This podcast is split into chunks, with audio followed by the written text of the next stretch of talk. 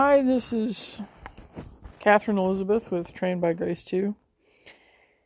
And for the rest of this podcast, this is probably the mind in which we're going to think about it. In other words, how are we going to think about everything in the Bible?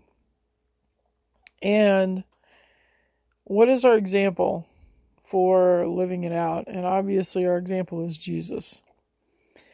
So, in Hebrews 3 1 through 4, it says, Therefore, holy brothers, in the ESV version, that's the one I'm using anyway, you who share in a heavenly calling, consider Jesus. Consider. Consider is one of those words, but it's that in English, um, sometimes we just kind of jump over. Consider can also be translated meditate, think about seriously. Um, not only think about seriously, but if you're going to think about it that seriously, incorporate it into your life. The apostle, and I really think it's interesting that this word is used here. The one who is sent. So Jesus sent apostles, but he was also an apostle. He was sent from heaven to earth. Um, and high priest, that we are not. He is the high priest of our confession. And that confession is complicated. But basically, it is that we have sinned and that Jesus our Savior has saved us from those sins and that He is our Lord and Savior.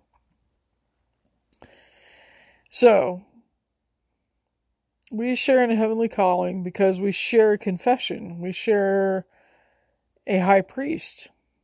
And we're supposed to think about He who is sent for us and who is sending us out. As essentially what that verse says.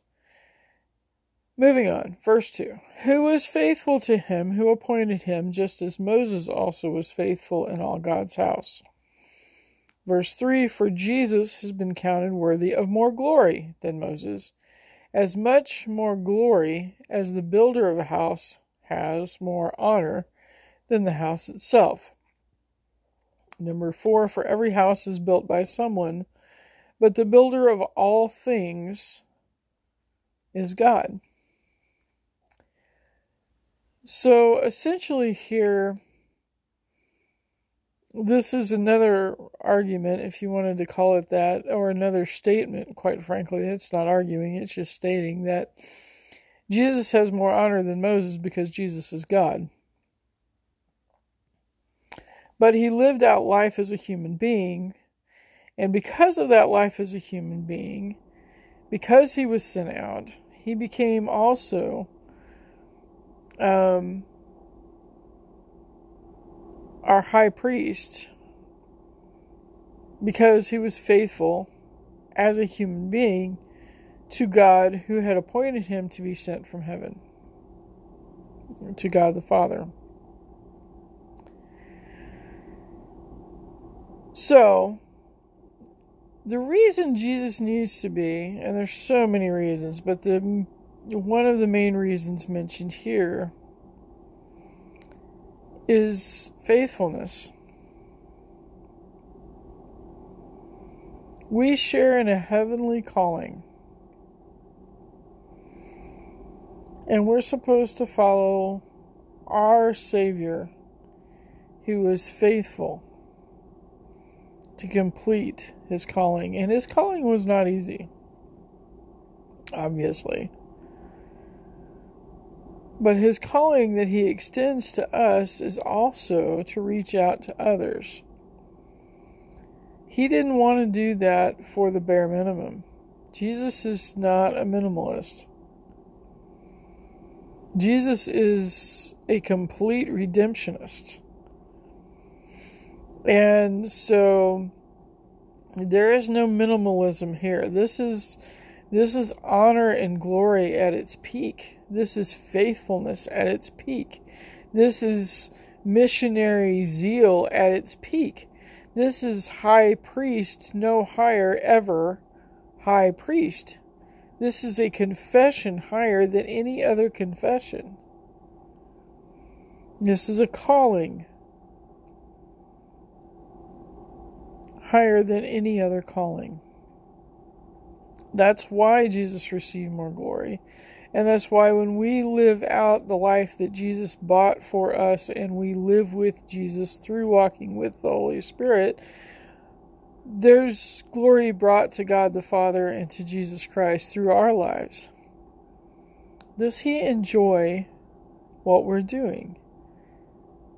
Does He enjoy watching us? Does He see us doing the same work He's building, building on the same house He's building, becoming the temple that He wants us to be, becoming pure like He wants us to become? Does He enjoy watching us live out our lives? Or our lives a mixed message and part of it gets part of it gives God praise and part of it frustrates everybody around us? And sometimes I really have to ask myself that. I'm like, okay, stop. Not only am I frustrated, but I need to have absolute gratitude for God who gives me grace in time of need and gives each one of us grace.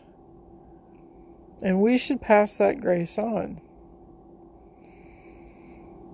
Now, that doesn't change God. To give grace doesn't change God. It doesn't change God's character. And we need to understand, and sometimes we have this skewed version of grace that sometimes because we're sent out that we we can compromise our faithfulness. And notice that Jesus did not compromise his faithfulness at all. Because he was on earth, did not compromise who he was. Because he was on earth, did not compromise what he was sent here for. Because he was on earth as a man, did not compromise him bringing glory to God the Father.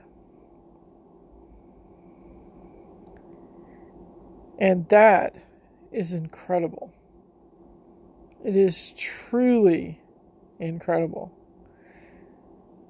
And it is in Jesus that we see what Adam was supposed to be.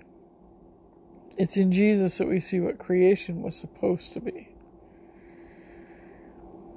Hebrews is an amazing book, and it is it is a dive deep, deep, deep, deep book.